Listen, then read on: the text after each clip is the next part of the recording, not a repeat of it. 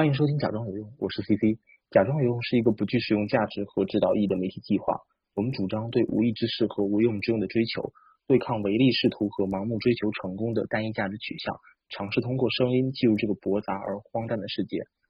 这是假装有用的第六期节目，这一期我们将继续探索我们的职业病系列，去看不同职业的社畜的日常。那这一次呢，我们请到一个非常特殊的嘉宾，他的工作其实和钱息息相关，但是其实又没那么有关系，他就是阿塞。嘉宾和大家打个招呼吧。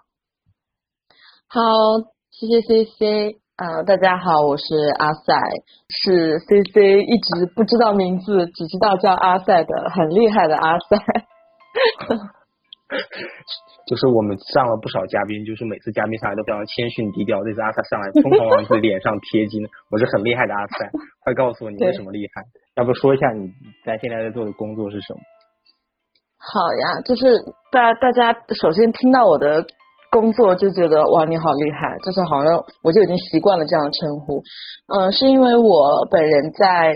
公益机构工作，呃，从一七年毕业以来，这三年啊、一直是在做公益行业，做一些呃不同的公益项目。那呃，其实是从大学就已经开始做公益呃项目的志愿者，所以与公益结缘的时间比较多，就在大家看起来好像哇，一直坚持在做，很厉害的样子。确实很厉害，就是我一想到公益，我就有一个刻板偏见，就是想到应该是那时候零八年汶川地震的时候，那是我感觉我对公益的一个第一次启蒙，那时候大家都纷纷捐钱，然后我觉得哦，嗯公益的概念就等同于捐钱，其实这个狭义的概念一直持续了很长时间，就包括说我直到我很后来都读了大学了，就知道说啊，原来比方说公益机构的人也能拿薪水，这是让我很意外的，我一直以为大家都是用爱发电，不需要不需要拿钱。对，所以其实我我我应该是代表了一堆的听众，他可能对公益这个组织不是那么的熟悉。你能不能和大家嗯科普一下说，公益这个组织到底是怎么样的一个存在？它和普通的组织和普通机构有什么区别吗？嗯，好的。其实啊、呃你刚刚聊到的想法也是绝大部分我遇到的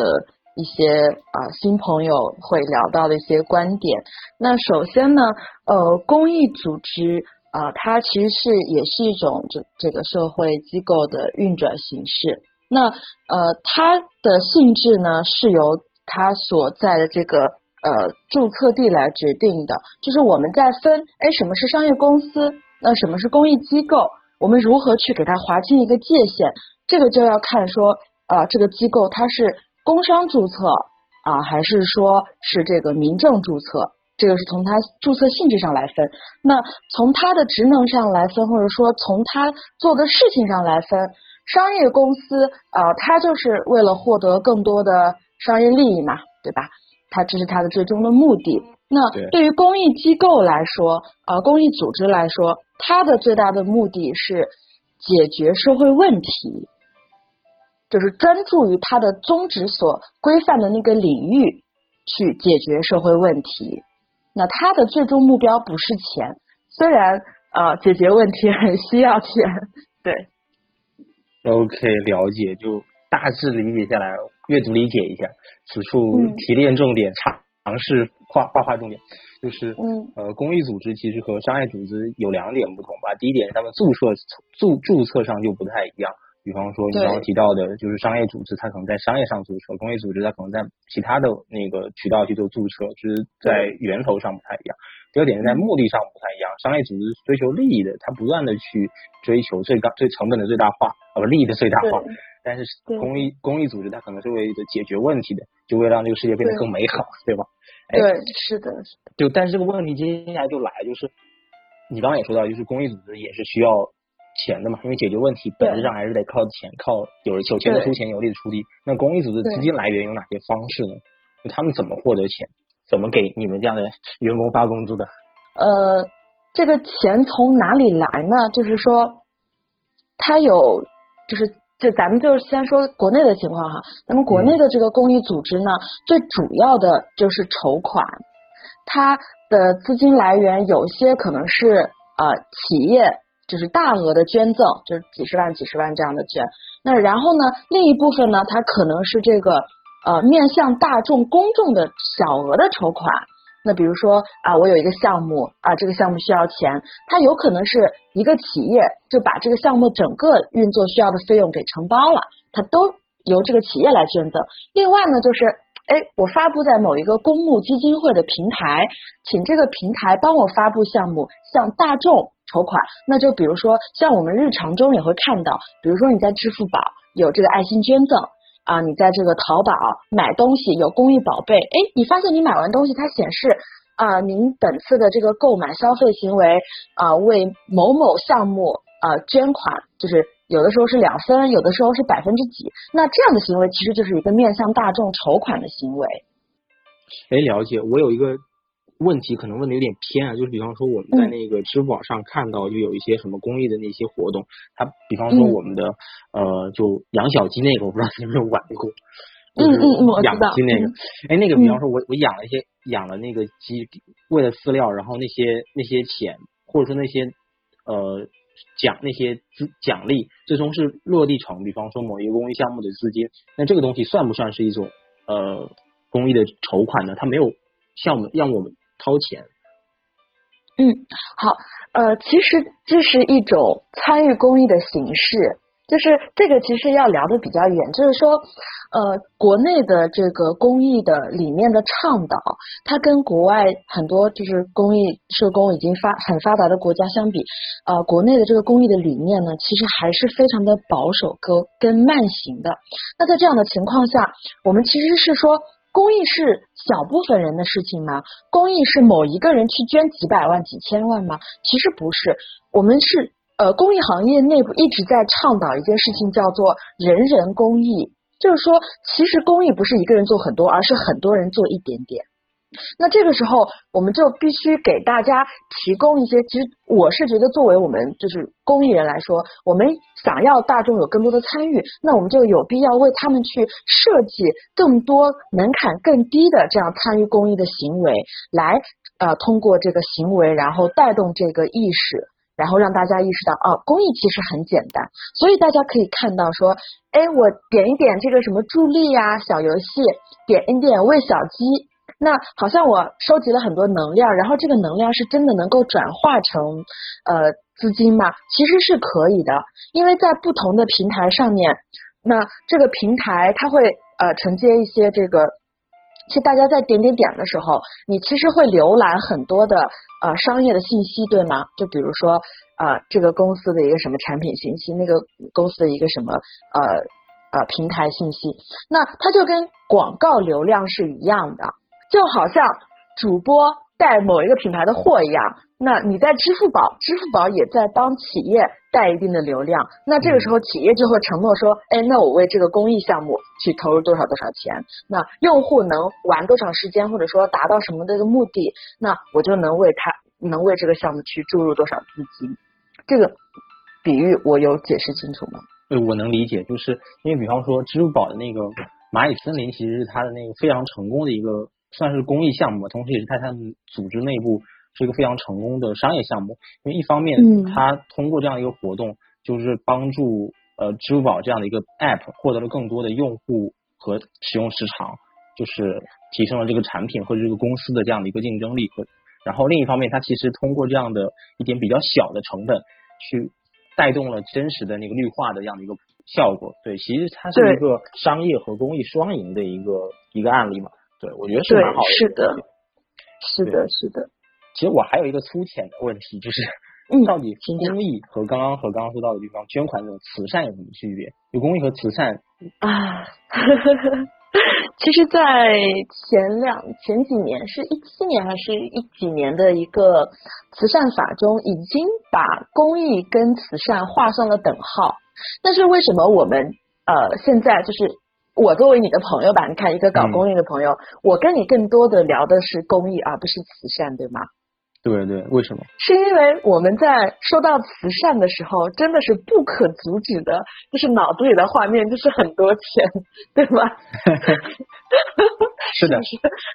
就是你说一个人在做慈善，你说哇，就听起来就已经是七位数往上，但是其实不是，就是其实这个行业，你说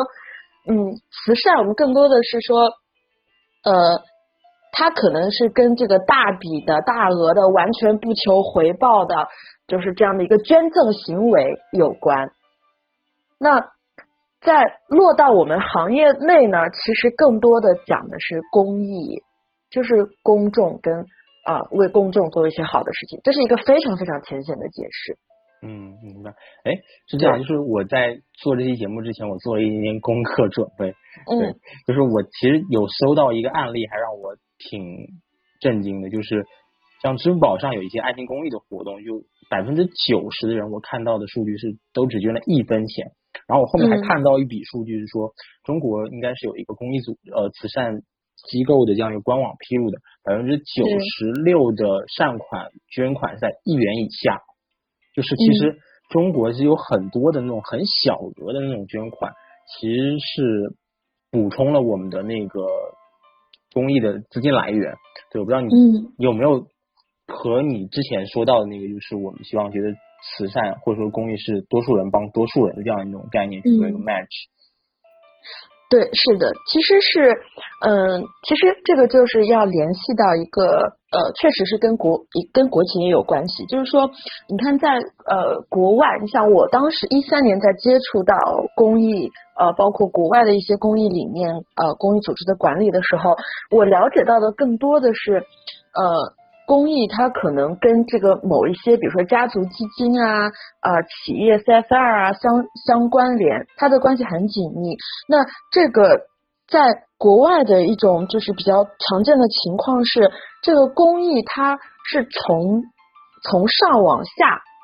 啊，我不知道这个形容呃就是是否准确哈，就是说嗯在中国的这个公益机构，它的发展更多的是从草根组织。就是嗯从下往上，哎，把第二期，慢慢生长起来的。但是呢，在国外，这个公益组织它更多的是，呃，一个企业或者说一个呃比较有领导力或者这个比较有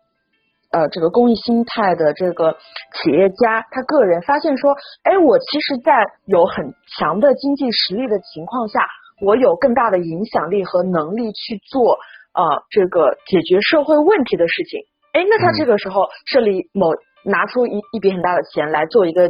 基金会，然后来去解决社会问题。那你看到他是先有钱，然后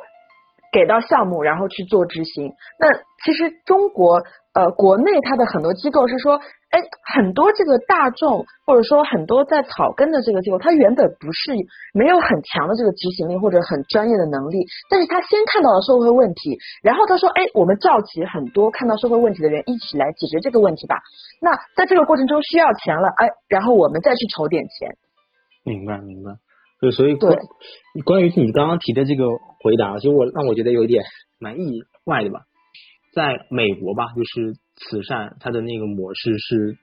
自上而下，就是有钱的少部分的富豪，然后去普及大部分的人的底层民众。然后在我国反而是反过来，由自下而上的一一群的草根组织去帮助呃一部分的那些需要帮助的人。然后这和我们的整个国家的组织、政治组织是颠倒过来的。就美国的政治组织是一个自下而上的一个选举上去的一个 国国那个国家，而我们的政治形态是一个自上而下去领导的一个大一统的国家。我觉得这点还蛮反反差和有意思的 真的可以讲是一个大一统的国家这种话吗？啊！当然当然，呃大一统怎么了？大一统多好，对吧？文明富强、和谐什么？赶紧背下二十四个四字价值观，保平安。嗯嗯，其实是这样子的，就是呃，我是这样理解的，就是其实国内，你想，你你在听到公益这件事情的时候是零八年对吗？在那个时候，包括其实到现在，我们国家的经济有发展的非常好吗？真的能跟发达国家去抗衡吗？就是我觉得这个是我们必须要去承认的。那我就是确实是有非常优秀的企业，但是呃，在绝绝大多数来说哈，我觉得确实大家都还在，就企业也在努力的存活，呃，不管是国内的环境竞争也好，或者说到世界上去竞争也好，大家都还在努力的自己挣扎着，也在往前走。那这个时候其实是不大顾及到公益行业的。但是你说这个时候，你说就公益行业就不发展了吗？那不，它其实已经从零几年开始就开始萌芽，然后开始在发展了。当然，我说零几年也不准确，可是进正式的进入大众的视野，可不是零几年。那这个时候，你就你说企业也要发展，公益组织也要发展，你又不能因为企业发展的不好，没有办法全心全意的帮助公益组织，那公益组织就不发展了，对吗？那我们就自己发展嘛，就是自己生长，所以会出现这样的情况。没错，确实还是蛮有意思的一个现象的。对，扯了这么远，说回来就聊到你个人的情况下，你当时为什么会想嗯开始做公益啊？就是有什么样的缘起吗？嗯，就是其实是一个很很很很久远的故事。呃，我回想了一下，其实最最最开始的起点，其实呃只不过是我加入了一个公益社团，但是我在我在后来再往前回想的时候。就是真的叫做 命运的手，就是每一步棋都已经给你摆好了。就是就是它的源头是我在中学的时候听到我一个亲戚他说，呃，他们他所在的那个乡下很偏远的地方，就是这个很小的这个村小，就只有几个孩子，然后学校条件又不好又远，然后这个就很少有老师呃能够顾及到去教他们，那就只能找周边的这个高中生来教。那我那我就想，既然这个高中生能教小学生，那大学生肯定也能教高中生，对吧？就是这个年纪大的教小的。然后那个时候我就想说，因为那个时候我自己年纪也小，就是这个十三四岁吧，就想说，哎，对啊，那要是不上大学的话，我高中毕业 也是可以去乡下里当个老师什么的，就嗯孩子没人教也挺可怜的。就当时其实没有什么说，哎，我一定要 出人头地这种概念，我好像一直没有这样的概念。然后就这样，就是到了呃高中，到了高中就听到很多这个大学的消息嘛，就是说这个哎大学有很多社团啊、五彩缤纷，呃五花八门。然后我就想，哎，那我一定要加入一个公益社团。嗯然后那那那一阵子，在呃这个高中生的这个心目里面，其实公益是跟支教画上等号的。那可能就比零几年的时候又近了一点点。说，哎，以前觉得公益是捐钱，那现在觉得，哎，公益就是支教。其实视野当时都是还蛮狭窄的。那就是抱着这个念想进了大学校园，然后就去参加了这个公益社团，然后就在这个公益社团里面去做一些啊、呃这个承接的基金会的一些项目，就成为志愿者。然后，哎，越做越开心，越做越发现身边的人怎么都那么有能力，他们都怎么能关注到那么多的社会群体啊、去用自己力所能及的啊、传播也好，捐钱也好，或者是动员身边的人也好，去帮助很多很多的人。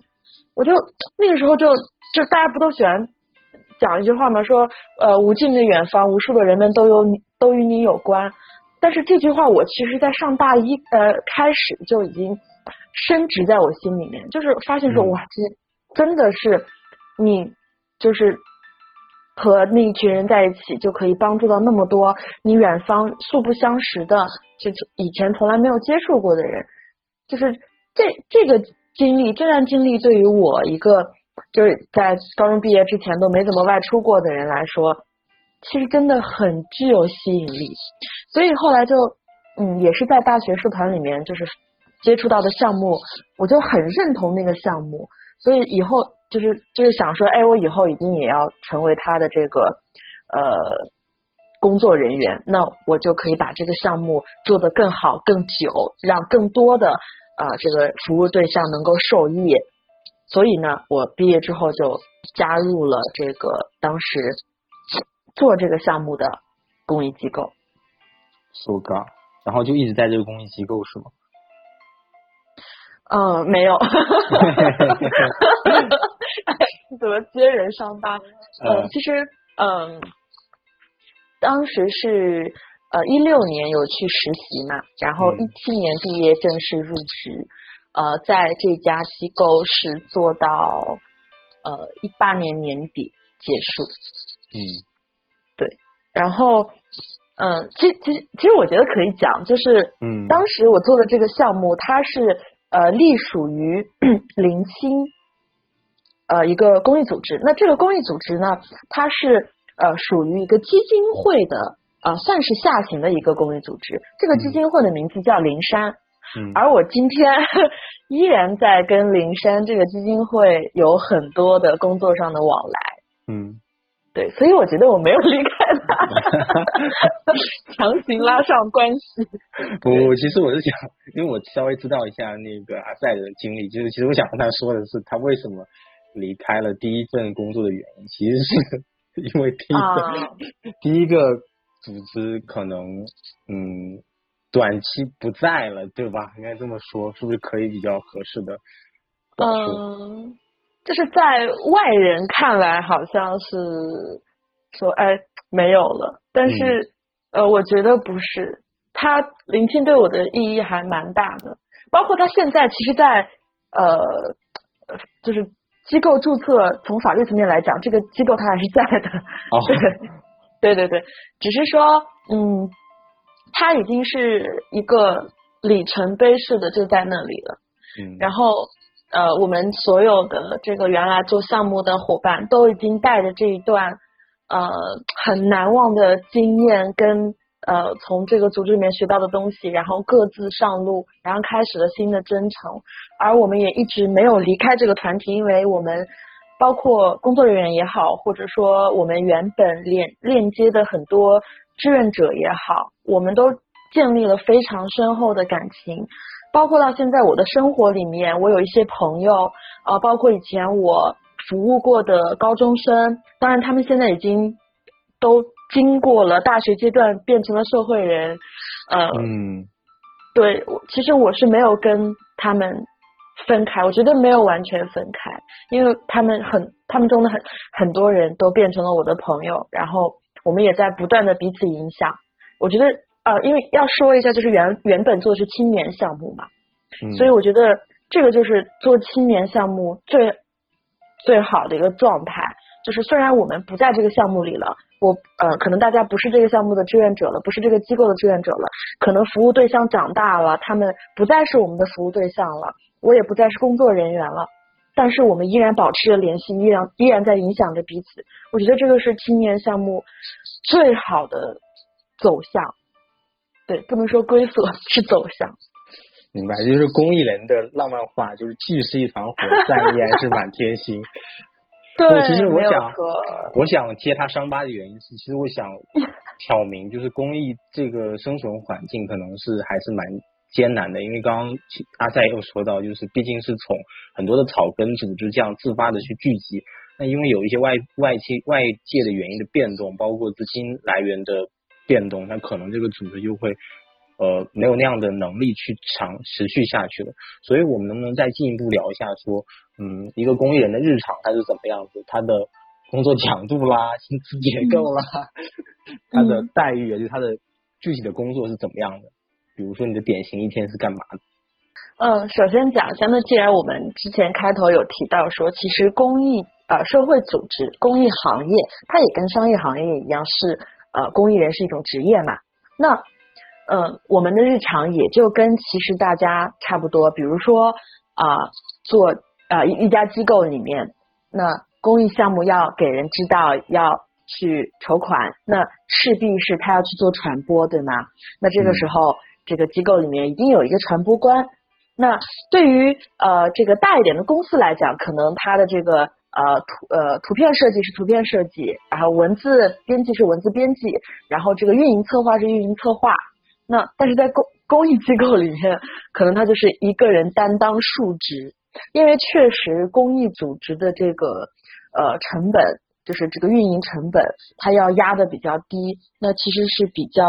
需要一个人身兼数职的，尤其是在这个传播这个岗位上，我是真的看着我每一任的这个传播同事都深有感触，他们要会排版、会剪视频，呃，会做呃会做会找素材，然后文文字功底也要好，然后 PS 功底也要好，拍照技能也要强，几乎真的就是新媒体运营的全能了。然后呢，这个是传播岗，另外呢，就是做项目呢，啊、公益组织要去解决一个问题，那怎么解决这个问题，就要有一个啊、项目计划，对吗？那其实就跟商业公司的这个项目书一样。那我这一年我要针对这个服务群体，怎么去解决他们的问题？我这个项目是怎么运转的？那这是一个设计，这个项目的设计从设计到到执行，那包括再到外部的这个筹款，那其实它是有一个项目管理人员的。那低一点呢，比如说是这个项目经理；高一点呢，他可能是这个项目主管；那再高一点呢，可能就是项目总监；然后再往上，那可能就是这个机构的最高呃领导者，就是呃基金会的话称为呃秘书长。如果是 NGO 的话，NGO 组织就是社会组织的话，啊、我们把它叫做秘书长，就称谓上有一点不同，但它的架构呢，大概就是这样子的。这个是呃项目层面。那另外还有做什么其他工作的呢？那很重要的一点就是筹款了。嗯，这，筹款这个部门呢，它非常像公司里面的运营，就是哎，我要怎么把我的这个呃项目啊理念做好，讲给用平易近人的大大家能够接受的语言啊、接受的方式去推给大众，或者推给啊、有捐赠意愿的企业。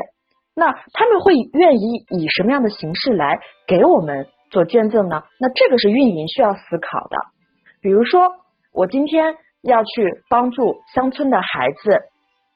为他们呃促进他们的教育公平，然后为他们做一个项目，就是希望能够呃提升这个乡村孩子的能力。那这个时候我有一个项目，那我的项目理念是什么？我展现出来的机构形象是什么？我有一个什么样的东西给到你，能够让你愿意啊、捐赠或者支持这个这个小孩儿？这个是运营需要去做的。这个就比如说，哎，支付宝它有一个功能说，呃，是啊、呃你去点点点收集能量，那你收集到一定的能量，你去虚拟种树，那你能够种的这个树呢，有这个企业愿意捐赠，然后他捐了钱，然后就替你把这个树去种下去，那这是一种形式。那另外呢，其实现在呃面向大众推广的，就除了一次一次这样单次的捐赠之外，其实大家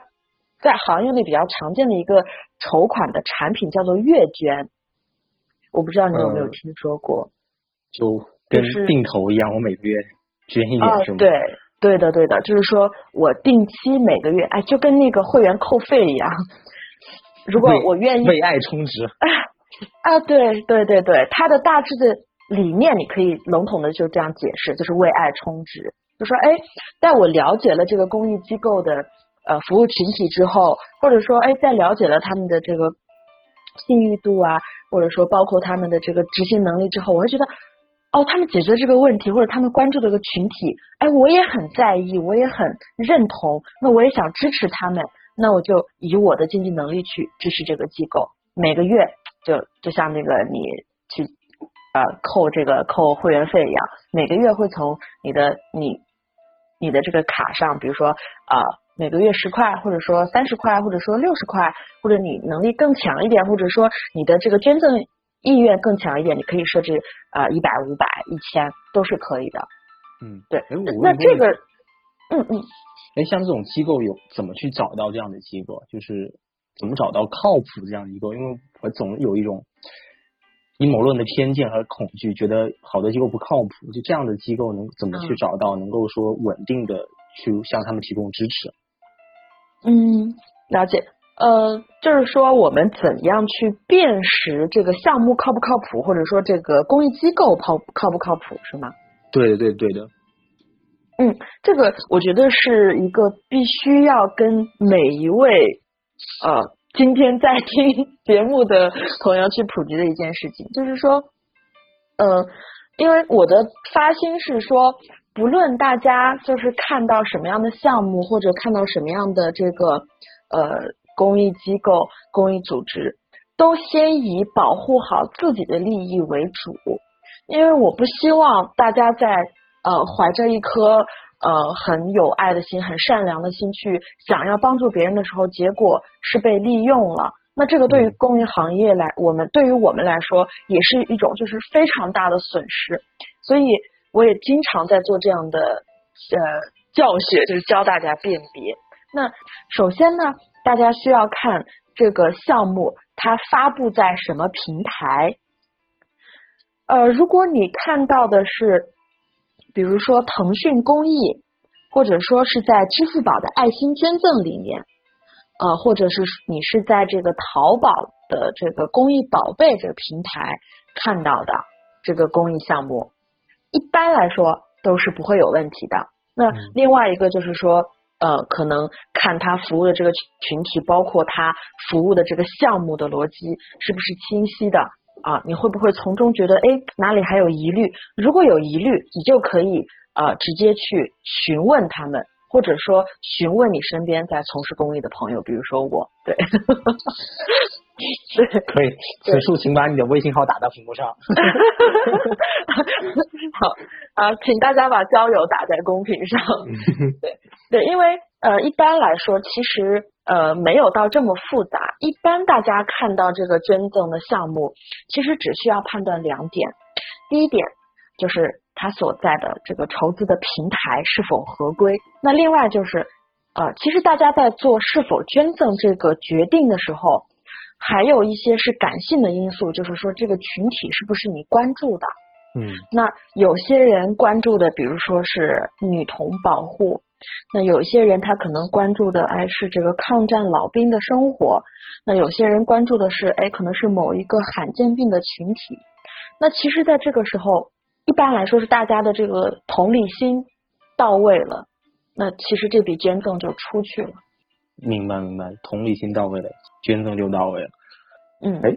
说说说说回其他的别人的项目，再说到自己的项目，就是你也从事了这么长时间，你有没有一些比较印象深刻的事情吧？就不一定说具体项目，就印象深刻的事情，让你觉得还挺有感触的。嗯，其实发生在我自己身上的印象深刻的事情，其实都来自于呃身边的人，特别是关系比较亲近的人对我从事这个行业的反应吧。嗯哼，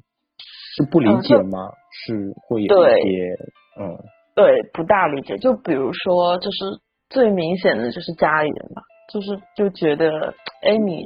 学汉语言文学专业，你去当当老师，考考公务员，不是不是蛮好的？嗯 然后，呃，为什么要做做你这个公益啊？就是还工资呢，就是也没有很高，也好像就是就是不可能说，哎，你你要攒钱，要像商业公司的伙伴一样，就是一级一级往上升，然后嗯就是加薪升职，走向人生巅峰，就是没有那么高的商业利益，就是为什么还要一直去做？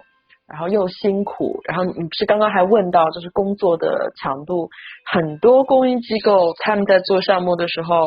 真的堪比就是互联网创业团队，真的就是就是加班啊，包括项目的强度，因为人又少，但是工作又还是那么多，那工作的强度真的就也还蛮大的。那这个时候就说，哎，你到底为什么，或者你到底图什么？就是会不理解，就是就是就是其实本身呃一个人在工作上其实是想要获得一些，尤其是亲近的人的认可的。但是特别是我在从事这样一份我觉得哎我还蛮棒的这样的工作的时候，就是不仅没有得到理解吧，就是甚至还要被反对，还要一直被给压力，嗯就就心里其实还挺挺就是还挺难受的。这肯定会肯定会失落的呀。那你自己是怎么考虑这件事情？就是你怎么去化嗯解，或者有没有想办法去说服亲人有啊朋友？就是原本原来就是在早前几年，早第一年、第二年刚工作的时候，我会觉得说，哎，为什么爸妈就是不可以理解我？为什么就是不能让我做这样做做这份工作？为什么一定要让我回家？然后后来我就哎，就有一天我就想到说，哎，那我有认认真真的跟爸爸妈妈说过我在做什么吗？我有跟他们讲过我每天的工作的内容是什么吗？我有聊过呃我在接触什么样的群体吗？我想说，嗯哦，其实我没有，我一直做的就是被他们给压力，然后我就硬碰硬，或者说就回避，但其实这样是非常错误的。然后后来我就开始分享我的工作内容。那比如说，哎，我有有有些时候我在跟孩子打交道啊，或者有些时候我在跟老师打交道啊，跟对接的学校打交道。那这个时候我就会分享一些我的工作过程给我的家里人说，哎，你看，其实我就跟老师一样，也要去听孩子们呃。状态怎么样，也要去跟进他们成绩怎么样。我也要跟老师呃沟通说，哎，工作内容是什么样的啊？我也要写一些推文，写一些项目的文字啊发出来，然后给给到爸妈看。然后他们就说，哦，好像我的女儿就是做这个的，做这个的，好像这些工作内容也还可以。然后甚至到现在，我就跟他们说，你看我整天的工作内容已经跟老师没有区别了。我 我我除了自己不上课之外，我我就仿佛一个教务主任。看孩子们有没有在好好上课，然后呃跟老师对接一下，说接下来要怎么上课，以及怎么考试啊，教学怎么评估，就是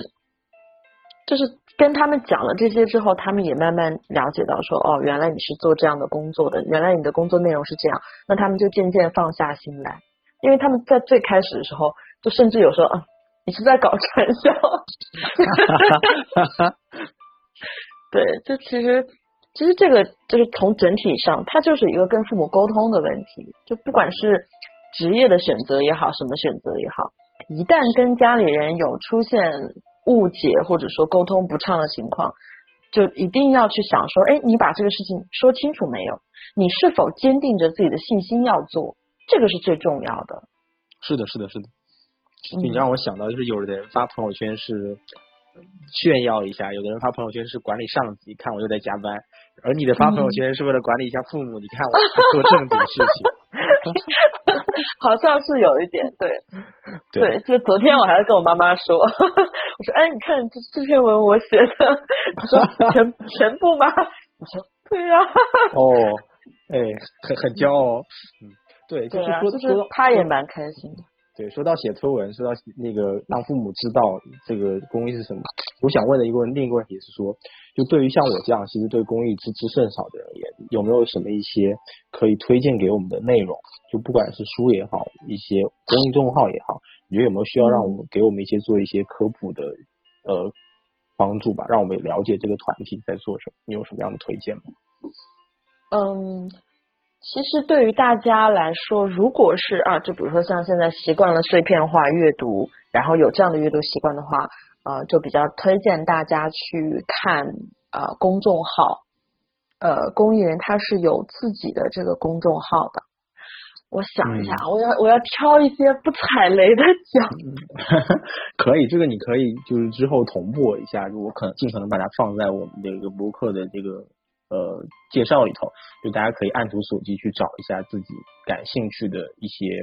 组织吧。对，然后我这里也就是借这个机会班门弄斧说一个我其实挺想推荐的一个纪录片吧。就前阵子看了一个纪录片，是讲比尔盖茨的，它叫《解密比尔》。其实讲的是比尔盖茨从微软退休之后，他投身于慈善事业的一个故事吧。他做了三，他讲整个纪录片讲了他的三个项目吧。第一个是他为了解决非洲疟疾的这样的一个问题，去想去重新发明厕所，因为疟疾和水的传播很有关系嘛。然后他希望发明一种就是不需要用很不需要用水或者很少用水的这样一个厕所，然后能够保证呃整个环境的清洁。这第一个项目。然后第二个项目是想要去解决呃。就是俗称是小儿麻痹症那个病，我也不知道叫什么，就是小儿麻痹症那个问题，但是在非洲非常严重，在发达国家和发展中国家基本上，像中国基本上已经呃被彻底解决了，但在非洲还非常严重，所以他做了很多的努力，投了很多的钱，就包括去研发疫苗，然后想办法去推广这些疫苗，也是比比很大程度上去帮助了这些地区的人的这样的一个情况。然后最后一个是他想去做一些环保的改善，就他想呃减少呃。能源就是那个能源的使用，所以他去开发了一些呃清洁能源，就是想去做环环保的核能。对，是他的三个项目。反正我看完之后是热泪盈眶，觉得做公益是非常了不起和伟大的事情。当然不不见得说大家一定要等到说你成为比尔盖茨成为了非常强大的人，功成身退之后再来去考虑公益这件事情嘛。就今天阿赛和我们聊这些点，其实也想告诉我们，就是。公益是多数人去帮多数人，需要大家互相去扶持的这样的一种事情。我觉得可能这是我们今天可能可以学的学学会或者是了解的一个新的信息。OK，对对，我觉得公益在日常中就是呃不计利益的去帮助需要帮助的人。嗯，可以对总结的非常到位。好，最后一个问题，最后一个问题就是我们节目的 呃定名称由来就是职业病，我想问的是，你通过就或者说你做公益，是不是因为这样的一个职业的经历而习得一些特殊的习惯，养成了职业病？呃，有吧，就是首先一个就是去呃打假，就我真的嗯很，我很我很介意虚假这件事情，就是我觉得这对于呃公益行业来说是致命伤，就是包嗯括其实大家在疫情期间也好，或者以前的经历也好，就听到过很多朋友说有被呃骗的经历，或者说有可能是哎不是真的需要帮助的人，就是去践踏了他的善意。这样的事情在我听来是非常非常痛心的，因为就是双重痛心，既为朋友可惜，然后也为公益行业可惜。因为公益行业它就是一个非常非常需要口碑的行业，而这个口碑是千千万万的怀着善意和真诚在做项目的公益人建立起来的。但是这其中只要出一点点纰漏，就会让整个行业都处在水深火热之中。那甚至会就是被误解的更加严重，所以我非常非常在意这个真实，就是嗯如果我我经过我见过的信息，我都不能帮大家去甄别、去鉴别他们来保真的话，那我还能指望谁去做这件事情？我觉得就是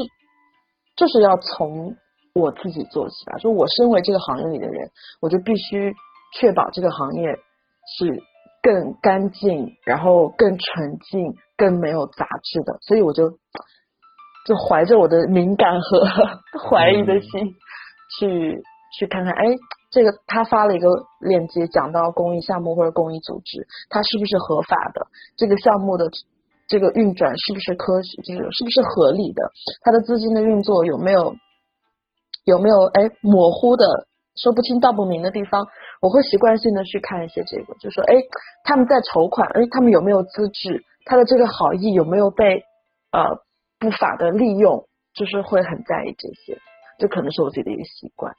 然后另外就是，呃，可能也形成了这样的习惯，就是说，首先对于大家的困难，呃，或者说疑问，我会想要先说去找一个方法，能够更专业的去帮助他。就当我我不能帮他的时候，我推荐他一个途径，或者说我帮他找到一些途径，啊、能够更专业的去、更好、更有效果的去帮助他。对，这可能是我形成的一个习惯。其他的，呃，应该也没了吧？对，OK，就你刚刚说你要打假的时候，真的我不好意思，我脑袋中第一印象浮现其实是那种很打鸡血的那种很杀马特的、很抓马的那种概念。我觉得其实是像我这种精致的利益主义者是没有这种动力去维护这样的正义的，但是就是嗯可能是还是出于公益人的浪漫和和理理想吧，就是可能还是希望把这些正义得到伸张，得到公公平的对待。然后就像你开头引用鲁迅先生说的，就无穷的远方，无限的人都和我有关。就为什么要做公益？就是我我后面一直在想，就是就是因为每一个人的命运都是不可知的，你不知道你明天会不会成为渐冻人，会不会成为那个你的你的子女会不会成为呃小儿麻痹症，会不会受侵害？就我们去参与公益，其实是想让这个社会变得更美好。对于我们而言，其实也是一种帮助嘛。从更长远的角度来看，它其实是对对我们这个社会的最大化的帮助，对我们而言也就是有益的。哎，你看我这种俗人，就只能从利益的角度说为什么要做公益，多么多么的肤浅。你总结的还是蛮到位的，我觉得能有你替我说这些话，我觉得很很满足，很值得。呃，好，那感谢今天阿塞来捧场我们的节目，那今天节目就到这里了，拜拜。嗯，好的，也欢迎各位听众多多来支持 C C 的节目，多多跟他聊天，让他有更多的话题可以分享。好的，感谢大家，好的，拜拜。拜拜。